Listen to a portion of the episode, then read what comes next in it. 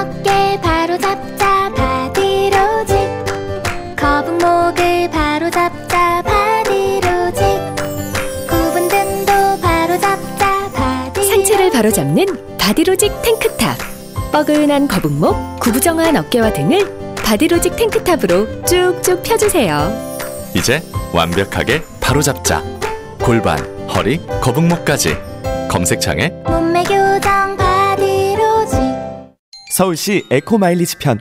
아들아, 우리 집이 에너지 효율 일 등급이 될 방법은 없겠냐? 아버지, 서울시 에코마일리지에 가입하는 거예요. 저는 전기, 수도, 가스 아껴서 육 개월에 한 번씩 최대 오만 마일리지까지 받을 거거든요. 어, 너는 계획이 다 있구나. 요즘 기후변화 문제가 심각한데 환경도 살리고 혜택도 받고 참으로 시의적절하다. 십이월부터는 미세먼지 시즌제 특별 포인트까지 추가로 받을 수 있다니까 지금 당장 에코마일리지 가입해요. 아들아, 네가 자랑스럽다. 서울시 에코마일리지 홈페이지 또는 일이공으로 문의하세요. 이 캠페인은 서울특별시와 함께합니다.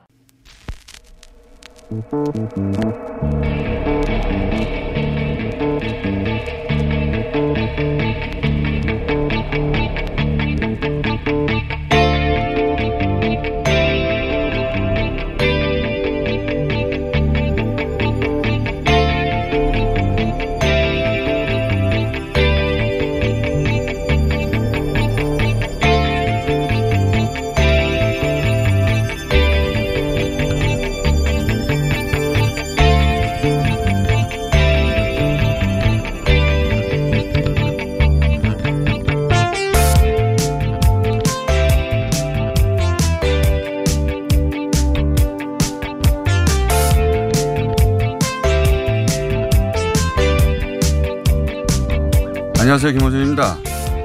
에이브럼스 한미연합사령관이 어제 방위비 관련 언급을 했습니다. 한국이 지불하는 돈이 한국 경제와 국민에게 돌아간다. 돈을 더 내라는 소리죠. 마크 밀리 미 합참 의장은 일본에서 이런 말을 했습니다. 미국인들은 한 일본, 한국 주둔 미군을 보며 왜 부자 나라들이 스스로 방어하지 못하는지 묻는다. 이 말에는 분담금 인상을 하지 않으면 주원미군 감축도 가능하다는 뜻이 함께 담긴 거라고 해석들 합니다. 곧 오게 될 미 국방장관도 같은 이야기를 하겠죠. 최근 해고된 볼턴이 인터뷰에서 트럼프 대통령이 재선되면 나토를 비롯한 국제동맹에서 탈퇴할 거라고 말을 했습니다. 잘 나가는 미국 국제문제 전문가 피터 자이언 역시 주한미군은 십 년에서 이십 년 내에 떠날 텐데 그건 트럼프가 대통령이라서가 아니라 미국이 동맹에 대한 애정이 식었기 때문이라고 했죠. 미국은 이제 세계 경찰 노릇에 관심이 없어지고 있다는 겁니다.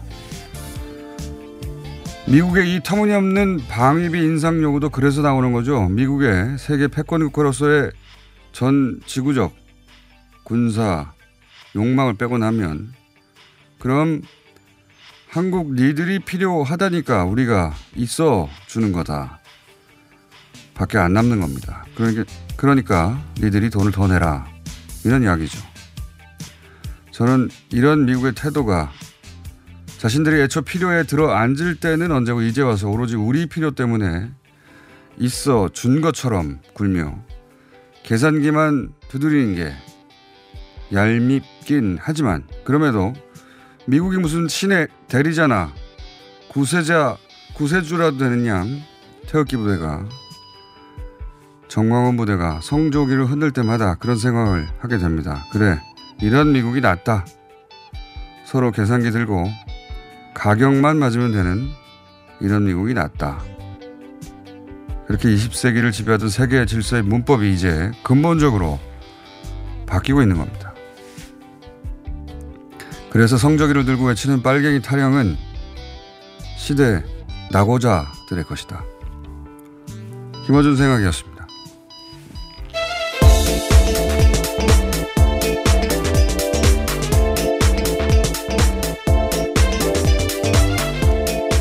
뉴스 비밀입니다.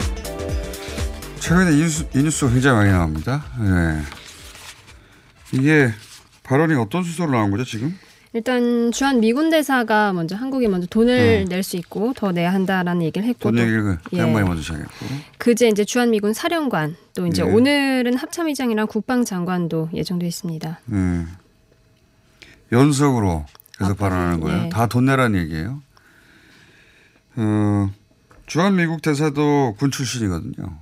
예, 그 양반도 군 출신인데 군인들이 예전에는 동맹과 안보 얘기를 했어요. 다. 지금 다 가격 흥정을 하는 겁니다. 이게. 이런 얘기 예전에 안 했어요. 군인들이. 군인들이 뭐 와서 돈 많이 내라는 얘기는 줄창합니까. 미국이 근본적으로 바뀌고 있는 거예요. 기본적으로. 예. 그러면서 주한미군 얘기도 계속 하거든요. 우리가 요구하는 게 아니라 과거에 주한미군 얘기를 하면 그리고 자주국방 얘기를 하면 어, 빨갱이 소리 들었어요. 근데 지금 미, 미국에서 먼저 얘기를 하는 것이고 안 그러면 돈 더 내라는 거예요. 네. 예. 저는 이런 미국이 훨씬 낫다고 생각해요. 착각을 할 필요가 없잖아요. 예. 계속 미국을 구세주처럼 성조기를 흔드는 사람들 아직도 길거리에 있는데 큰 착각하고 있는 거예요. 미국은 더 이상 그런 데 관심이 없어요. 어, 그런데 이제 이런 기사를 쓰는 일부 기자들의 어, 기사 속에도 드러나는 게 뭐냐면 어, 미국이 이렇게 가격을 올린다는데 미군 감축도 염두에 둔 거 아닌가? 그러면 무섭다. 미국이 원하는 대로 해줘야 되는 거 아니야? 어, 형님이 돈 더 필요하다는데 지금 지금 얘기하는 한국 정부가 돈을 더 내면 어, 다 그게 한국민에게 돌아간다. 뻥이에요. 자기들한테 가는 겁니다. 지금 지금 방위비도 남아요. 일 조에서. 네. 근데 지금 오 조, 육 조를 더 내라는 거 아닙니까? 예. 네. 오 조를 더 내라는 거죠. 다 남는 거예요, 이거. 그 우리한테 안 줘요. 뭘 우리한테 돌아옵니까? 다 말도 안 되는 소리지. 어쨌든 그냥 돈 더 달라는 건데. 어, 예전에는 자주국방 이런 거 얘기하면 뭐 감정적인 민족주의다. 뭐 국제 질서가 어떻게 돌아가는지 모르는 뭐 아마추어다. 이런 얘기 했거든요. 아니면은 빨갱이다. 그런데 이제 여전히 그런 사고를 하는 사람들이 많이 있어요. 그런 기사도 많습니다. 기사의 뉘앙스가 아, 큰일 났다. 미국 해달라는 해줘야 되는 거 아닌가? 이런 뉘앙스를 깔고 있는데 그렇게 남의 힘으로 자기 문제를 해결해 달라고 하고 그 남한테 어, 빌붙는 사고방식, 이, 이런 사고방식의 선조가 일제강점기 때 친일파였던 거예요. 예. 일본이 패망하자 그 그게 그대로 미국으로 갈아탄 겁니다. 그 이전으로 거슬러 나가면 중국이 잘 나갈 때는 중국에 매달렸던 사고방식이죠. 이러, 이건 여전히 있어요. 넉 달 전쯤인가요? 이, 이제?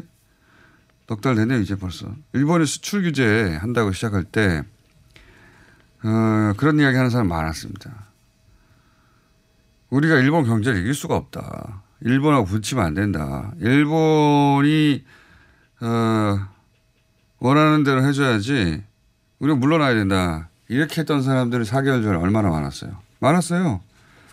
자기들이 온갖 국제정서 지혜를 다 갖고 있는 것처럼 막 교훈을 훈계를 하던 사람들. 근데 수출 규제에서 우리가 대바다 쳤더니 손해는 누가 봤나요? 일본이 봤어요. 어, 그 사고방식을 여전히 가지고 있는 사람들이 이 미국이 이렇게 나올 때 돈 더 주면 매달리게 되는 거거든요. 안 그래도 됩니다. 이제. 네. 그냥 계산기 정확하게 두드려서 서로 계산기 계산으로 끝내자 이거예요. 이 그런 관점에서 이, 이 미국의 요구에 대해서 이제 특히 보수 매체가 어떻게 나올지. 네. 전문가들이라는 사람이 나와서 무슨 말을 할지 지켜보겠습니다. 자, 마치 어, 일본의 수출 규제가 처음 시작될 때 여기저기서 튀어나와서 일본이 원하는 대로 해줘라고 말했던 그 유사한 목소리를 내지 않을까. 그래서 지켜보기로 합시다. 자, 첫 번째 뉴스는 뭡니까? 네, 세월호 참사와 관련된 의혹을 조사해온 사회적 참사 특별조사위원회가 당시 해경청장, 서해지방해양경찰청장, 목포서장, 함장 이렇게 네 명에게 업무상 과실치사 혐의가 있다고 검찰에 수사를 요청했습니다. 어, 결국 검찰 수사 요청했으니까 이제 검찰 수사에 들어가겠네요. 이건 현재까지 엠비씨가 가장 어, 발빠르게 그리고 깊이 탐사 취재에 들어갔던데 이 이 네 사람이 당시 삼천구함 지휘함이었거든요. 삼천구함에서 탑승에 있는 상태였어요. 예. 그래서 이제 책임을 묻는 거죠. 어, 이 건을 계속해서 저희가 얘기하고 있지만 해경청장이 어, 임군이 타했던 헬기를 대신 탄 게 아니에요. 그건 별개 헬기가 있었어요. 그게 아니라 팽목항에서 그 시간대에 날아오던 일일구 헬기가 있었습니다. 어, 아마도 제가 아마도라고 하는 거는 시간은 일치하나 어, 이 헬기가 임군을 태우러 왔던 헬기라는 기록이 없어요. 시간은 일치합니다. 그 시간대에 날아오는 헬기가 분명히 있었는데 그 헬기가 배에 내렸는데 혹은 왔는데 태울 수 없는 상황이 발생한 게 아니라 이 헬기가 배에 도착하기 전에 날아오고 있는 시간대에 그때 누군가 배로 옮기라고 한 거예요. 정말 이해할 수 없는 결정이죠.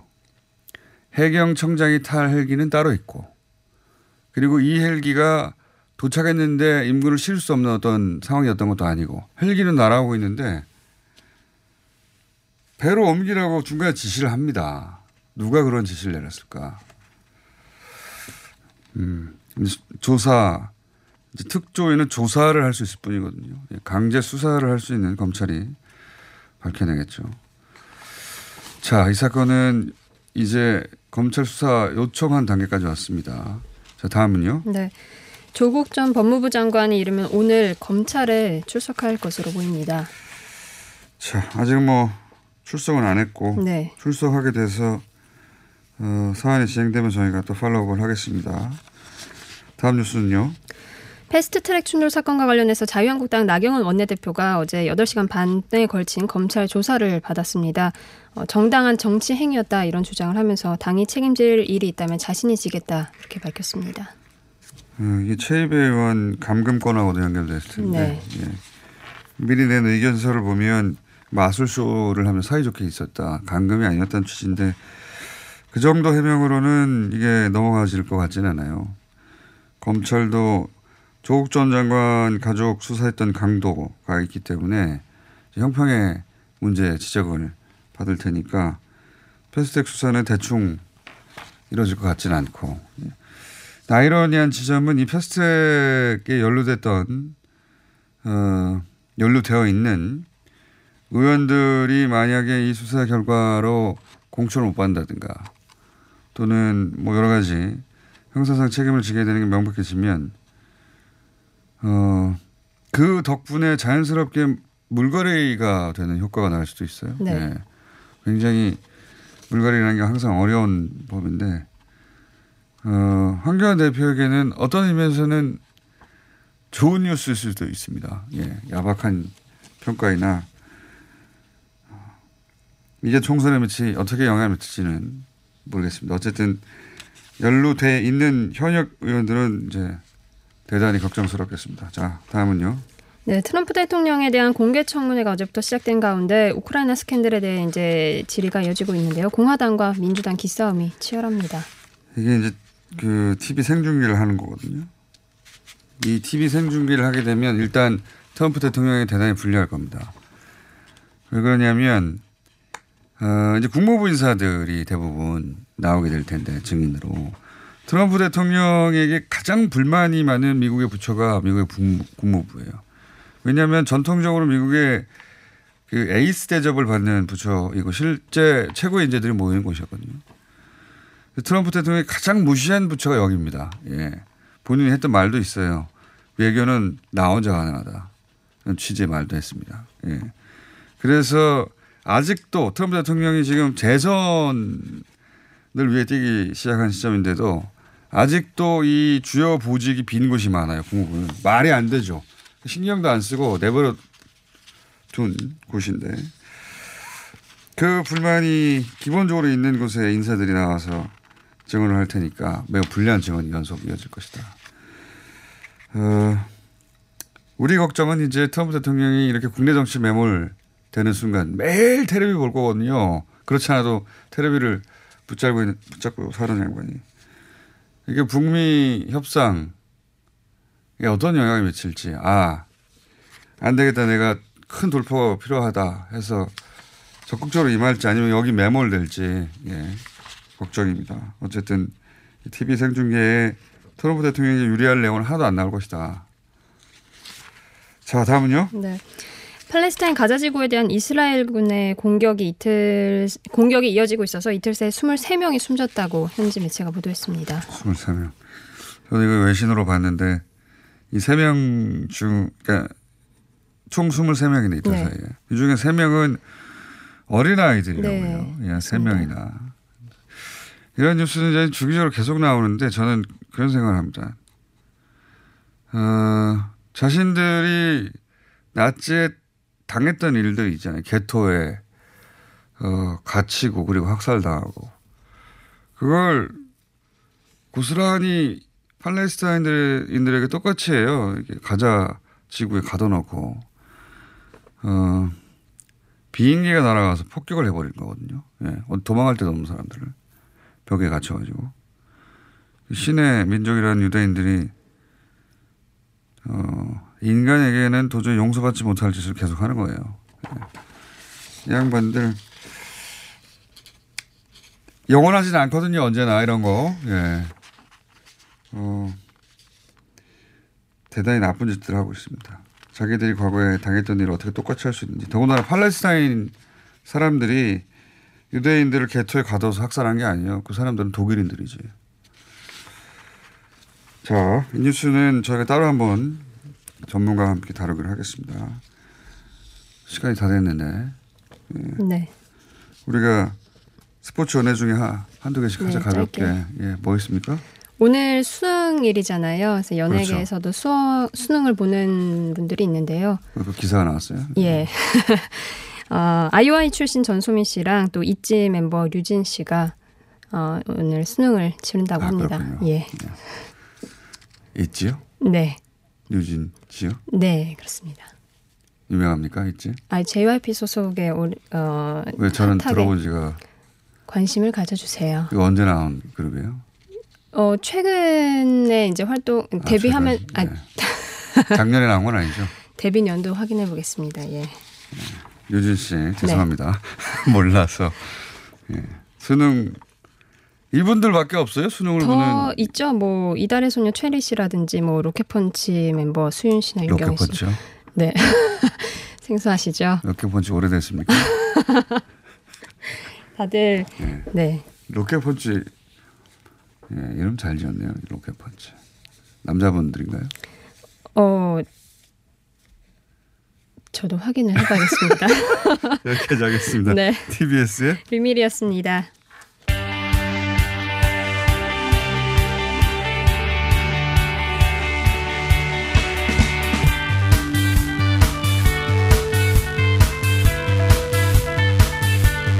자, 리얼미터 짧게 짚고 넘어가겠습니다. 리얼미터의 김주영입니다. 네, 지난주에 제가 리얼미터 조사 좀 튄 것 같다고 리얼미터의 어, 관계자를 돌아가서 네, 불끈하지 않던가요? 발끈 혹은? 네, 제가 알 바입니다. 자, 이번 주는 어떻습니까? 네, 다시 사십 퍼센트대 대통령 지지율이 다시 사십 퍼센트대 후반으로 오르면서 상승세를 이어갔습니다. 긍정평가가 이 점 팔 퍼센트포인트 상승한 사십칠 점 삼 퍼센트가 나왔고요. 부정평가는 삼 점 사 퍼센트포인트 하락한 사십팔 점 팔 퍼센트가 나왔습니다. 긍부정의 격차가 상당폭 좁혀져서 일 점 오 퍼센트포인트로 좁혀졌고요. 조사일 기준으로 지난주 목요일부터 오 일 연속 연속 상승하면서 음. 이런 결과가 나왔습니다. 그리고 어제 십삼 일 수요일에는 일간 집계에서 긍부정의 긍정과 부정의 오차 범위가 오차 범위 내에서 거의 붙는 그리고 긍정이 더 앞서는 그런 결과가 나왔습니다. 아, 긍부정이 역전됐어요. 예, 오랜만이네 이건. 어쨌든 추세는 상승 추세인 것 같다 이런 네네. 거네요. 예. 사실 지난주 초반에는 대통령 지지율에 관해서 긍정적인 그 소식은 보도는 거의 없었거든요. 그래서 근데 왜 올라갔던 것 같아요? 아니요, 지난주, 지난주, 지난주 초반, 예, 예. 네. 네, 그렇습니다. 그리고 세부적으로는 아, 그 지난주는 긍정적인 보도가 없었기 때문에 리얼미터가 맞았다. 저는 아 이건 좀 튄 것 같다라고 전체적으로 얘기했는데 네. 이게 아니라는 아, 얘기를 지금 역시 그 공장장님께서 훅 들어오시네요. 네. 네. 자 어쨌든 그런데 그 다른 여론조사 기관들 이 년 반 네. 예, 절반 지났다고 해서 했던 여론조사 기관들의 대체적인 추세하고는 리얼미터가 좀 달랐죠. 네. 그래서 제가 좀 튄 것 같다고 했는데 지금은 거의 비슷해졌어요, 그죠? 다른 여론조사 기관이 살펴더라고요. 네, 그리고 세부적으로는 진보층 같은 경우는 뭐 칠십 퍼센트 중반을 유지했고 이제 소폭 하락하긴 했으나 그런데 보수층의 부정평가가 네. 어, 지난주까지만 해도 거의 막 팔십 퍼센트를 상회하면서 아, 국정 인식에 대한 양극화가 뚜렷했다라고 했는데 이번에는 칠십오 부정평가가 보수층의 부정평가가 칠십오 퍼센트까지 떨어지면서 어, 이런 국정 인식에 대한 양극화가 다소 약화됐다라는 그런 결과가 나왔습니다. 알겠습니다. 그리고 특히 중도층이 다시 이제 회복세를 하면서 사십 퍼센트를 이제 상승했고요. 그리고 부정평가는 오십 퍼센트 후반에서 중반으로 하락하는 그런 결과가 나왔습니다. 알겠습니다. 그 어제 어쨌든 긍부정이 역전됐다. 이게 최근에 네. 리얼미터 기준조사의 최근 오 일 사이에 추세다. 정당은 어떻습니까? 네, 민주당은 일 점 육 퍼센트 포인트 상승한 삼십구 점 사 퍼센트 지난 이 주 동안 내림세를 멈추고 사십 퍼센트선에 근접하면서 반등했는데요. 어, 대통령과 마찬가지로 중도층이 어, 지지율을 끌어올리는 그런 견인차 역할을 했습니다. 그리고 한국당 같은 경우는 삼 점 구 퍼센트 포인트 하락한 이십구 점 칠 퍼센트 상당폭 하락했습니다. 구월 일 주차 이후 십 주 만에 이십 퍼센트대로 하락한 건데요. 중도층과 보수층에서 이탈이 두드러졌습니다. 물론 뭐 김재원 의원의 막말 그리고 나경원 대표님의 그 패스트트랙 수사 그리고 보수 통합에 대한 당내 파열음 등이 중도층의 이탈을 이끌어낸 것 같고 보수층의 핵심 결집도에서 보수층이 약 한 육 퍼센트 포인트 빠져나가는 그런 결과가 나왔습니다. 바른미래당은 영 점 팔 퍼센트 포인트 상승한 오 점 구 퍼센트, 정의당은 일 퍼센트 포인트 상승한 육 점 삼 퍼센트, 평화당은 영 점 일 퍼센트 포인트 하락한 일 점 오 퍼센트, 공화당은 영 점 칠 퍼센트 포인트 상승한 이 점 일 퍼센트, 무당층은 영 점 사 퍼센트 포인트 상승한 십삼 점 팔 퍼센트입니다. 이번 주중조사는 티비에스 의뢰로 리얼미터가 십일월 십일일부터 십삼 일 동안 사흘 동안 전국 십구 세 이상 천오백팔 명을 대상으로 유무선 전화면접, 자동응답 혼용 방식을 실시했고 표본 오차는 구십오 퍼센트 신뢰 수준의 플러스 마이너스 이 점 오 퍼센트 포인트, 응답률은 오 점 이 퍼센트입니다. 자세한 사항은 리얼미터 닷 넷 또는 중앙선거여론조사심의위원회 홈페이지에서 확인하실 수 있습니다. 리얼미터 조사에서 보면 이건 다른 여론조사에서는 확인할 수 없는 게 이제 리얼미터는 데일리로 하니까. 네, 예. 지난주에 민주당과 한국당의 격차가 거의 한 이, 삼 퍼센트 정도까지 좁혀지었던 적이 있잖아요. 네, 예. 그렇습니다. 근데 이제 지금 또 한 십 퍼센트 가까이 또 벌어졌어요. 네네. 그러니까 어, 지난주에도 말씀드렸지만 그 여론의 진폭이 굉장히 큰 것 같습니다. 네. 예. 상당히 지금 출렁이고 있는 상황이죠. 예. 작은 사건에도 크게 출렁이다. 네네. 예. 그 특징은 확실한 것 같고, 어 그리고 지난주는 튕겨 맞는 것 같아요. 아니라고 하니까 계속 얘기하는 겁니다. 자, 어. 이건 어떻습니까? 그, 그것마저 알려주면. 아, 이번엔 자사고 네. 특목고 했네요? 네네.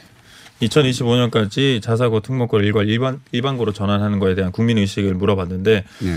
저희가 십육 일에도 조사를 했었습니다. 근데 네. 이번은 열, 뭐 별 차이는 없었는데 국민 중 열 명 중 다섯 명이 잘했다라고 평가를 했고 음. 절 연령층에서 긍정평가가 다수였습니다. 이 자사고 네. 특목고를 어, 없애자. 일반고 일관 예. 일괄 전환하는. 이게 진보 보수 진영이 확연하게 어, 차이를 보는 대목 중에 하나인데. 근데 긍정 평가에서 이제 전 연령층에서 사실 이제 네. 육십 퍼센트 이상의 그 유권자들은 어, 이제 부정 평가를 할 수 있다라고 이제 예상을 했는데 네. 어, 육십 퍼센트 육십 대 이상 지지층들 이게 유권자들도 이제 긍정 평가를 했다라는 음. 것에. 그러니까 자사고 특목고 소위 이제 공, 공정의 문제를 어, 강하게 제기했던 네. 조국 전 장관 사태에서 강하게 제기했던 이 보수층이 자사고 특목고 없으자 그러면 또 싫어해요. 특이한 일이죠. 특이하다기보다는 이율 배반적인 일인데 어쨌든 전체적으로는 없애자는 쪽이 오십일 퍼센트고 그대로 유지하자는 쪽이 사십 퍼센트. 네네. 네. 아, 약 십 퍼센트 포인트로. 유지하자는 네. 쪽도 만만치는 않습니다. 보니까. 네. 부정평가 맞죠. 자. 지난주에 튀었던 여기까지 하겠습니다. 여기까지 하겠습니다. 리얼미터 김주영이었습니다. 긁지 말고 뿌리세요 글루타셀. 아직도 무작정 긁고 계신가요? 지금도 밤마다 긁어대는 아이 때문에 고민이신가요? 미친 듯이 가려울 때는 긁지 말고 글루타셀을 뿌려보세요. 약국이나 검색창에서 리얼한 후기를 확인해보시고 많은 사용자들이 인정한 특허받은 글루타셀 스프레이로 긁지 않는 편안한 밤을 보내세요. 긁지 말고 뿌리세요 글루타셀. 서울에선 난방 부문이 미세먼지를 가장 많이 배출한다는 사실 알고 계신가요? 서울시에서는 가정용 일반 보일러를 친환경 콘덴싱 보일러로 교체 시 이십만 원을 지원합니다. 미세먼지는 줄이고 에너지 효율은 높이고 연 십삼만 원의 난방비 절약까지 일석삼조. 가정용 일반 보일러를 친환경 콘덴싱 보일러로 교체하세요. 자세한 사항은 일이공 다산 콜센터로 문의하세요. 이 캠페인은 서울특별시와 함께합니다. 박지희씨, 코업이 또 완판됐네? 재구매가 많아서 그런 것 같아요. 먹어보면 아침이 다르다고 하잖아요. 오빠들은 어때? 아홉 가지 멀티비타민에 페루산 마카가 콜라보돼서 그런지 아침 활력이 달라. 코업 진짜 좋아. 나는 먹은 날과 안 먹은 날 차이가 확 나더라고. 코업 안 먹으면 너무 불안해. 팟캐스트 유일! 멀티비타민과 페루산 마카의 환상적인 콜라보. 검색창에 코어업 검색하세요.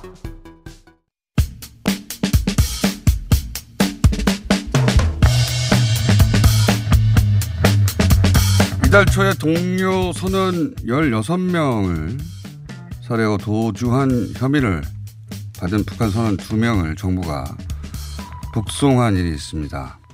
예, 이 결정의 적절성을 놓고 어, 논란이 있습니다. 국가안보 측면에서 이 문제 한번 잠깐 짚어보겠습니다. 국가안보전략연구원 조성렬 자문위원. 전화 연결되어 있습니다. 안녕하세요, 박사님. 네, 오랜만입니다. 예, 예, 안녕하세요. 네, 그냥 원 포인트로 여쭤보겠습니다. 이, 어, 그러니까 범죄 혐의가 있는, 그것도 이제 중대한 범죄 혐의가 있는 탈북자를 정부가 어떻게 처리해야 되는가. 예. 이 문제죠, 결국은. 어떻게 보십니까?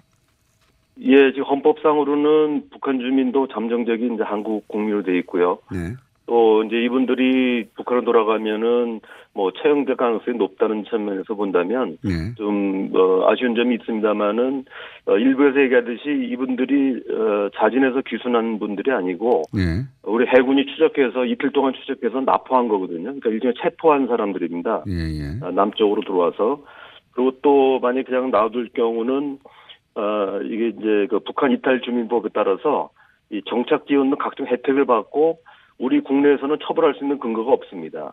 아. 그렇기 때문에 열여섯 명을 살인한 주민이 우리 북한에 우리 이 땅에서 아무런 제재 없이 생활할 수 있게 되거든요. 어떤 혜택도 주고. 아, 그게 남한의 법적 체계로 북한에서 저지른 범죄를 처벌할 수 있는 규정이 없는 거군요. 어. 예, 그 재판에 올릴 수도 없습니다. 아무런 아. 그 국내 권한이 없습니다. 그렇 그렇군요. 그러다 보니까 일부에서는 왜 어, 이제, 마, 방금 말씀하신 대로, 어, 귀순하는 순간 우리 국민으로 간주하고, 그리고 국내법에 의해서 처벌하면 될 것을 왜 추방하느냐 하는데, 그 중에서 국내법으로 처벌할 수 없다. 이 대목을 잘못 이해하고 있는 그런 주장이군요. 예, 그러니까 실제로 그런 사례가 많은 게, 지금 북한에서 범죄 저질러가지고, 어, 국내에 온 사람 중에서, 이 국내에서 아무도 처벌받은 사람이 없습니다. 음. 다만 이제 우리가 도덕적으로 비난하지만 아, 이분들에 대해서 우리 정부가 아, 따로 이제 법적인 근거도 없지만 아, 그동안의 귀순 의사를, 의사를 밝혔기 때문에 네. 그거를 이제 북한 이탈 주민으로 간주해서 우리가 우리 사회에 포용을 했는데 요번에 이제 그 살인을 저지른 두 사람은 열여섯 명을 죽였을 뿐만 아니라 어, 실제 기수명을 밝힌 적도 없습니다. 일단 납포가 됐고요. Uh-huh. 나중에 이제 도주 목적으로 귀순 의사를 밝히기도 했다고 합니다만은 이제 우리 어, 조사 당국에서는 진정성이 없다고 평가한 것 같습니다. 어, 그러니까 애초 스스로 귀순한 것도 아니고, 그리고 매우 중대한 열여섯 명의 살인이면 뭐 어느 나라에서나 매우 중대한 어, 법적 처벌을 받아야 될 사항인데, 중대 범죄인데 이제 우리가 처벌 규정도 없고, 그렇습니다. 하여 이 정도 사안이라면 북으로 추방할 수밖에 없다. 반대로 그러면 여쭤보겠습니다. 남쪽에서 북쪽으로, 북쪽에서 보자면 남한 이탈자들이 있지 않습니까? 그렇죠? 그렇습니다. 예, 예. 거꾸로 거기서 추방해서 남쪽으로 되돌려 보낸 경우도 있습니까? 범죄. 예, 지금까지 범죄. 그 일곱 명이 그런 사례가 있었고요. 아, 북한도 그렇게 하는군요. 어, 구십육 년도에 이제 우리 소설가 한 분이 압록강 헤엄쳐서 갔다가 체포돼서 추방도 있고요. 그 다음에는 이제 그, 그 오 년에 걸쳐, 이천구 년에서 십이 년에 걸쳐가지고 어, 북한에 들어갔던 일종의 이제, 어, 우리 쪽은 탈남자가 되겠죠. 이 사람들이 이제 여섯 명을 한꺼번에 이천십삼 년도 시월 달에 어, 우리 쪽에 신병 인도한 경험이 있습니다. 이 경우도 우리가 이분들이 북한의 귀순을 밝힌 사람들이거든요. 그럼에도 불구하고 어, 북측에서 보냈고요. 그 다음에 그 내에서 이제 수용소에서 그 살인이 있었습니다. 우리 그 북한으로 넘어간 사람들 중에서. 아. 이 사람의 경우는 이제 우리 국내에 들어와서 국내법적으로 처벌을 받았습니다. 살인죄로.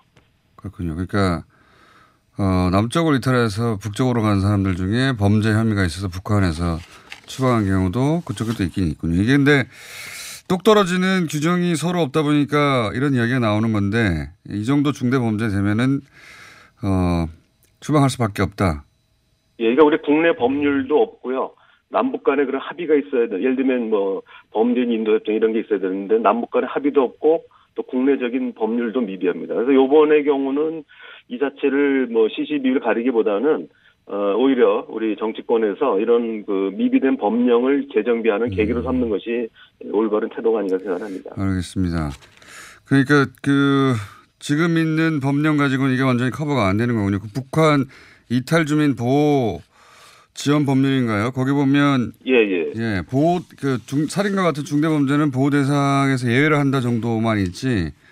어 아주 그러니까 보호 정책에 관한 법률이지 이분들을 뭐 추방하는 해방하거나 이런 아. 규정 자체가 없기 때문에 알겠습니다. 어, 지금 통일부가 이제 그 법령을 제, 근거로 내세웠지만 사실 그것도 조금 이제 미비한 것이다. 정확한 건 아닙니다. 왜냐하면 이 법령 자체가 미비하기 때문에요. 예. 알겠습니다. 오늘 말씀 감사합니다. 예, 감사합니다. 네, 사안을 이해했습니다. 조성렬 국가안보전략연구원의 자문연구위원이었습니다.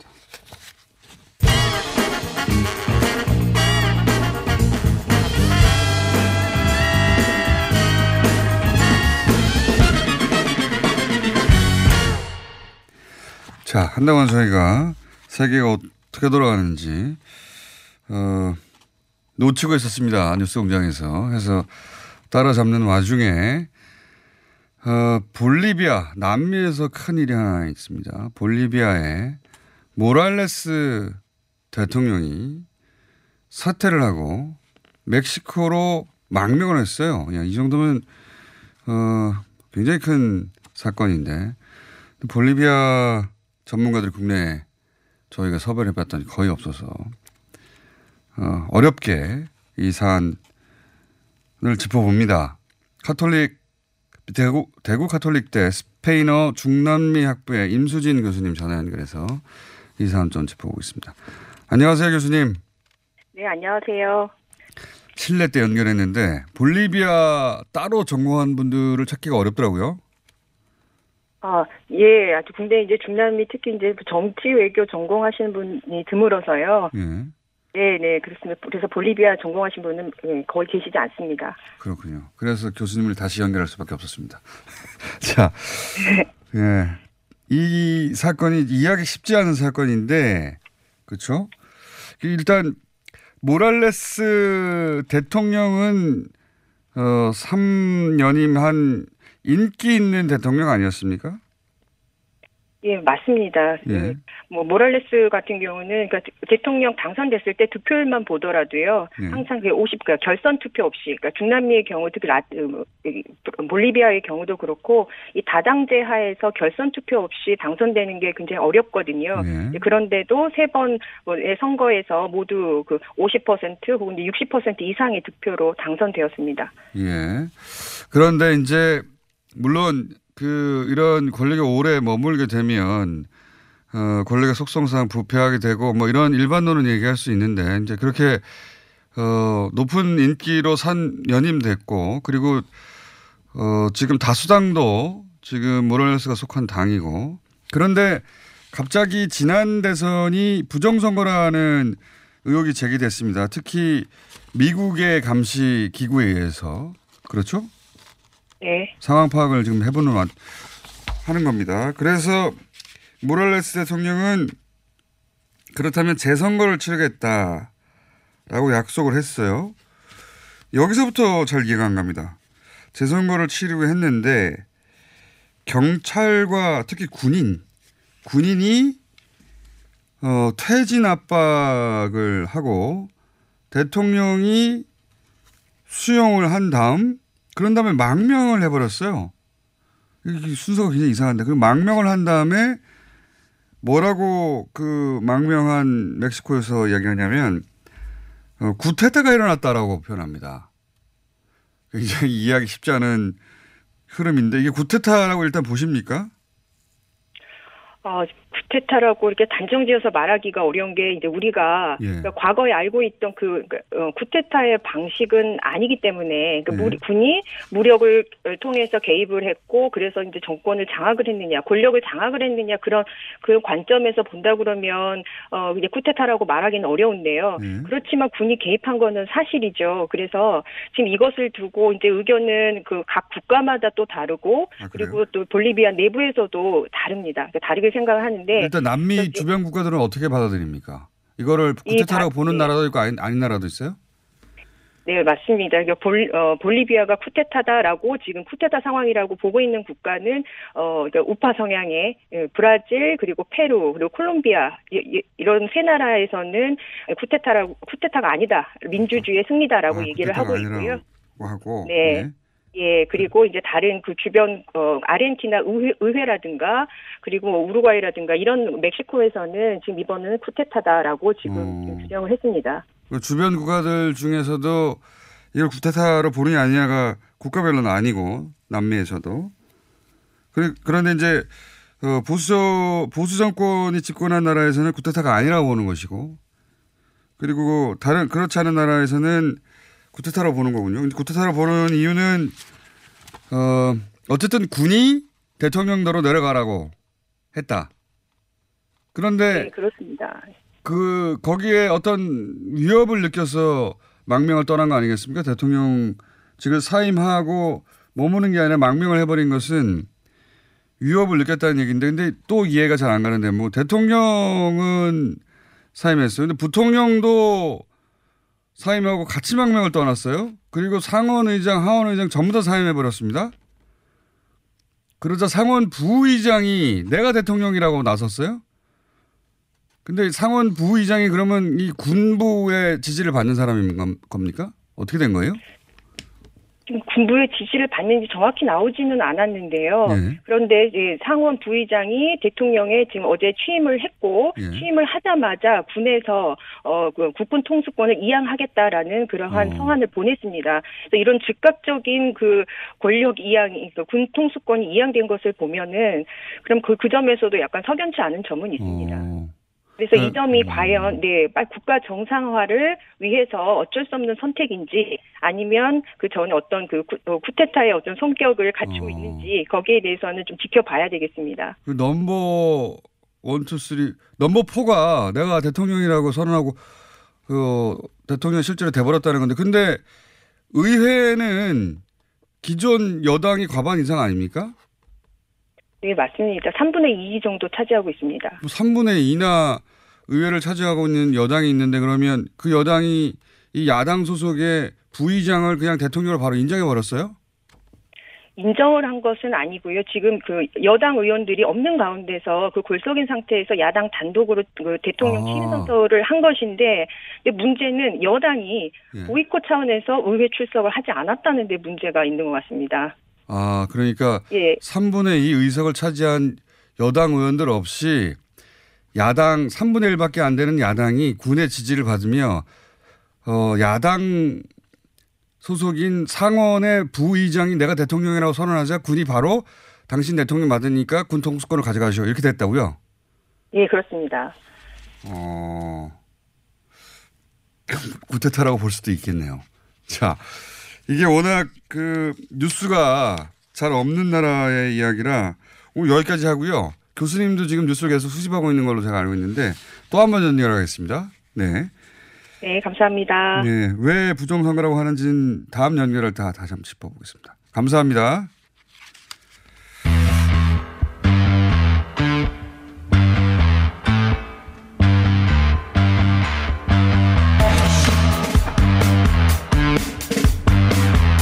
자, 이번에는 일본 뉴스인데요. 후쿠시마 방사능 오염 이야기입니다. 원자력 안전위 수신의 김익중 전 동국대 교수님 전화 연결됐습니다. 안녕하세요, 교수님. 예, 안녕하십니까. 네. 어, 일본 언론과 일본 의학계가 왜 원전 문제에 대해서 입을 다무나. 그 이유는 어, 말을 못하게 하는 법안이 통과됐기 때문이다. 이런 호주 언론의 보도가 있었습니다. 말을 못하게 예. 하기 때문에. 이게 무슨 내용입니까?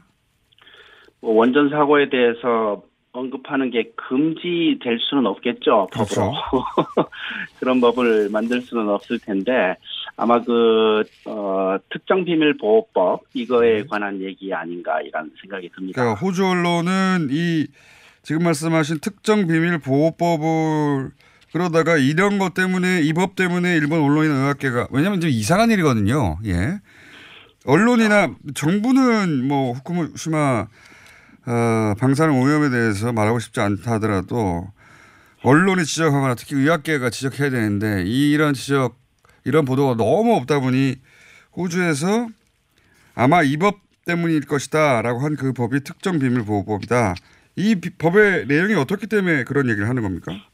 그, 이 내용은 하여튼, 뭐, 하여튼 이 법에 대해서는 제가 한 이삼 년 전에 일본 의사들한테 들은 적이 있습니다. 아.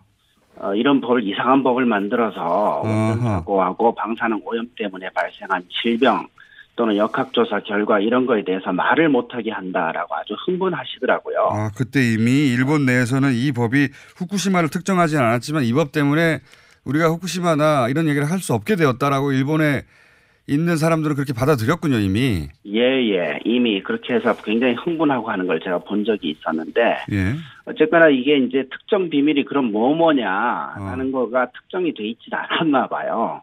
아. 그렇지만 어쨌거나 이 법이 생기니까 예. 아, 관련된 의사들이나 학회나 뭐 언론이나 이런 데서 위축될 수밖에 없는 거죠. 적어도 그 효과가 있다라는 건 제가 어. 아, 그러니까 얘기할 수 있을 것 같아요. 그 특정한 것이 후쿠시마를 특정하지는 않았으나 이 법 때문에 후쿠시마 관련된 정보를 이야기하면 일본 정부에서 강력하게 처벌할 수 있는 법, 그러니까 어, 고무줄 잣대의 법이 만들어져서 그것 때문에 그렇죠. 말을 못 하고 있다. 그 네, 아, 그러니까 이제 어, 예를 들어서 뭐 어떤 의사가 병원에서 근무하는데 후쿠시마 사고 난 다음에 어떤 암이 특정 암이 많아졌더라. 아. 이런 결과가 있으면 이걸 이제 모아서 작은 데이터긴 하지만 이걸로 논문을 쓸 수 있을 거 아닙니까? 그렇죠. 예, 그럴 때, 아, 이거 이러다가 저 법에 걸리는 거 아니야? 이렇게 이제 일단 한번 걸러지게 되는 거죠. 자기 검열을 하게 된다. 예, 그리고 이제 그 의사가 용기를 내서 논문을 썼다 하더라도 학회에다 음. 내면. 예. 학회, 학회장이나 임원들 입장에서는 아, 이건 논문, 논문 냈다가 우리가 처벌받는 거 아니야? 이렇게 생각하는 거고. 어. 그리고 이제 학회에서 그렇게 해서 어, 발표가 됐다 하더라도 언론인들이 또 아 이거 언론에 냈다가 문제되는 거 아니야 이렇게 생각하는 거고 이제 그런 압력이 되는 거죠. 여러 계층에서 여러 단계마다 어. 이렇게 되면 이제 역학조사 결과도 잘 안 나오게 되는 거고. 실제 후쿠시마의 이런 한 의사가 왜 그런 얘기 했지 않습니까? 자기가 그 이 지역 실태 조사하고 있던 있었더니 그 의사협회에서 하지 말라고 연락 왔다고. 예예예. 예, 예. 이제 그런 거죠. 이제 그런 압력이 되는 겁니다. 실제로 뭐 이 법이 적용이 돼서 몇 사람이나 처벌을 받고 했는지는 잘 모르겠습니다. 음. 네, 그렇지만 그런 효과가 몇 년 전부터 있다. 그걸 느낀다. 네, 그래서 음. 분노하는 의사들을 좀 만나본 적이 있고요. 진짜 이게 후진국형 법안인데 우리가 게다가 예, 모르는 사이 일본이 정말 후퇴 많이 했습니다. 예. 그렇죠. 이제 그리고 이제 이 법이 또 다른 효과를 내는데 이 연구자하고 언론하고 뭐 학회나 이런 데 영향도 주지만 예. 일본 정부에게도 핑곗거리를 줍니다. 예를 들어서 원전 사고 나고 일본 국토가 오염되고 일본 국민 전체가 지금 피폭이 되는 상황인데 예. 이 방사능 오염에 대한 역학조사, 피해에 대한 역학조사를 정부가 해야 되거든요. 그렇죠. 근데 그걸 안 하고 있잖아요. 음, 안 해도 뭐 언론이나 학계에서 지적을 안 하니까 계속 안 할 수가 있는 상태가 되는 거군요. 예, 그렇기도 하고 이 안 하는 핑계거리가 되는 거죠. 이거 특정 비밀이다. 특정 그래서 우리는 비밀. 조사를 안 한다. 이럴 아, 수 있는 겁니다. 그러니까 조사를 설사 한다더라도 발표하지 않을 수 있는 근거가 되는 법안이에요. 예, 그럴 수도 있고. 예. 어. 지금 이제 일본 정부가 조사하고 발표한 게 딱 한 가지입니다. 뭡니까? 후쿠시마 현에서 소아 갑상선암. 예. 그것만 딱 조사하고 그 결과는 공개하고 있거든요. 나머지는 전혀 안 하고 있습니다. 그 결과도 훨씬 높은 거 아닙니까? 그 이전보다? 그렇죠. 그렇죠? 그게 이제 제가 뭐 계산해 보면 칠십 배 정도 지금 증가했거든요. 발표하는 게 칠십 배 정도다. 네, 그렇죠. 정부가 발표 공식적으로 발표한 내용이 평소에 칠십 퍼센트 칠십 배란 말이에요. 후쿠시마 그러니까, 이전에 어, 비해서는 칠십 배가 소아암이 늘었다. 그렇죠. 교과서에 어떻게 돼 있냐면은 백만 명당 일 년에 한 명 발생하는 거거든요. 소아갑상선암은. 예. 그러니까 지금 삼십오만 명 인구니까 어린이 인구가 삼 년에 한 명 발생하거든요. 그러니까 세 명 발생해야 돼요. 어. 지금. 근데 이백십 명 발생했잖아요. 교수님은 여기까지 하고요. 또 모시겠습니다. 예. 예, 예. 심각하군요. 김익중 전 동국대 교수였습니다.